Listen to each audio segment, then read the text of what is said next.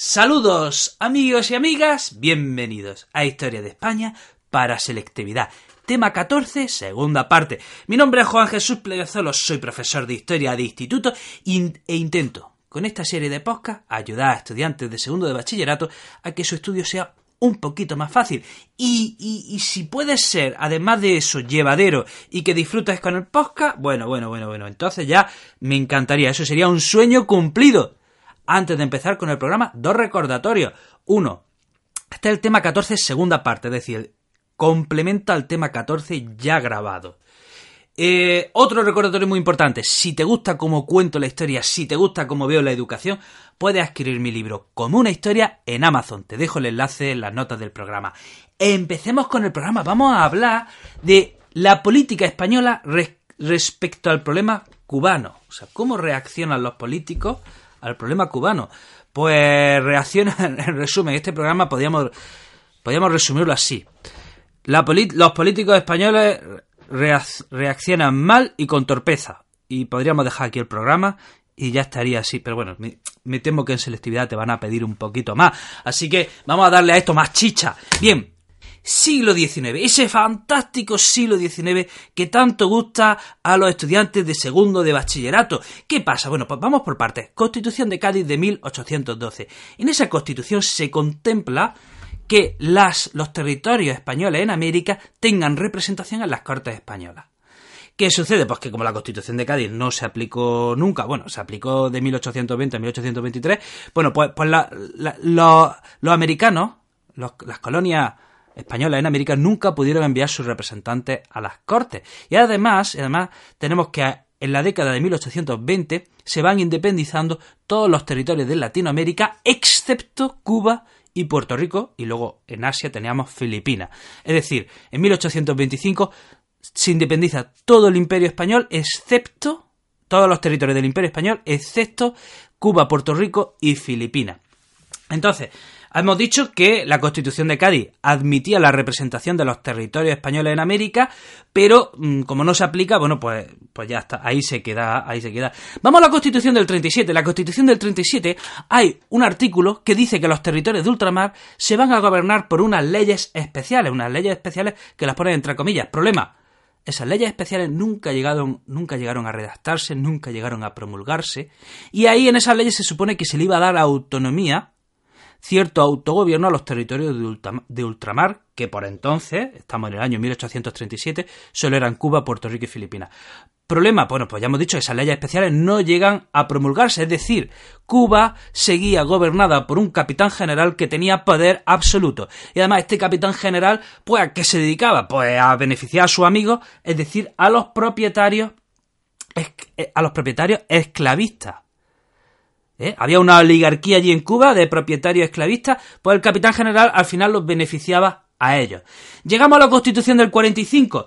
¿Y qué hace la constitución del 45 con el problema cubano? Nada, no, nada, no se le da, no se les da representación, no se les da autogobierno, ni se menciona, nada, nada, nada. O sea, la constitución del 45 obvia el problema cubano. Es decir, por eso digo, cuando el título dice la política española respecto al problema cubano, eh, pues, pues que nada, o sea, es que ignoran, los, distintos gobiernos del siglo XIX van ignorando el problema cubano, o sea, no se aprendió de la, de la revolución de 1825 cuando las colonias españolas del resto de Latinoamérica se independizan, no se aprendió del error y con las colonias que nos quedaban, pues se siguió ignorando sus reivindicaciones y, y, sus pretensiones. Así que, ¿qué se hace en la Constitución del 45? Pues nada, que no, no se contempla ninguna política especial para Cuba, por lo tanto no se les da representación, por lo tanto no se les da eh, autogobierno ni leche.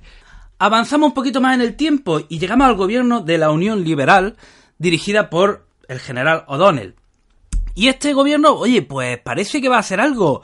Parece que tiene buenas intenciones. De hecho, convoca una comisión para reformar, eh, para reformar por la política de los territorios de ultramar y parece que esa comisión iba a satisfacer las necesidades y reivindicaciones de los territorios de ultramar y, quedó en nada. Quedó en nada, o sea, quedó en, quedó en la convocatoria de una comisión de para reformarla, pero, que, no, que no hizo nada. Que no hizo nada y, y claro, ya a los cubanos se le tocan ya las narices, dicen, ya, hasta aquí, hasta aquí hemos llegado, y en 1868 comienza eh, la primera rebelión, la primera guerra de Cuba, que le llamamos la Guerra Grande. ¿Por qué? Porque es una guerra que dura 10 años, una guerra de guerrillas que dura 10 años, y comienza con el famoso grito de Yara. Ojo, eh, Yara es un pueblo de Cuba, pero eh, esta rebelión no empezó en el grito de Yara, se le llama el grito de Yara porque fue así como salió reflejado en la prensa. En el fondo esta guerra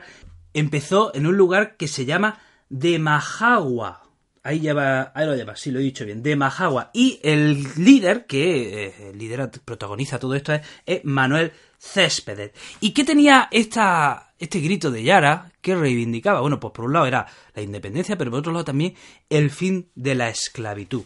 Y bueno, el gobierno español responde con, da una respuesta militar, pero también responde queriendo españolizar la isla y enviando allá un gran contingente de emigrantes eh, españoles.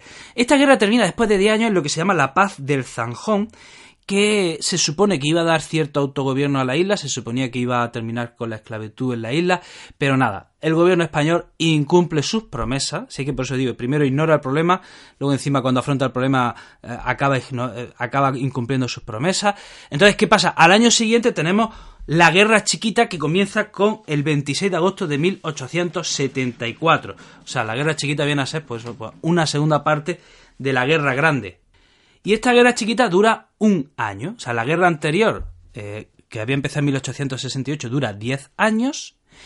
Se supone que termina en 1878 con la paz del Zanjón. Bueno, para el año siguiente comienza la guerra chiquita que hemos, dicho dura un año de 1879 a 1880.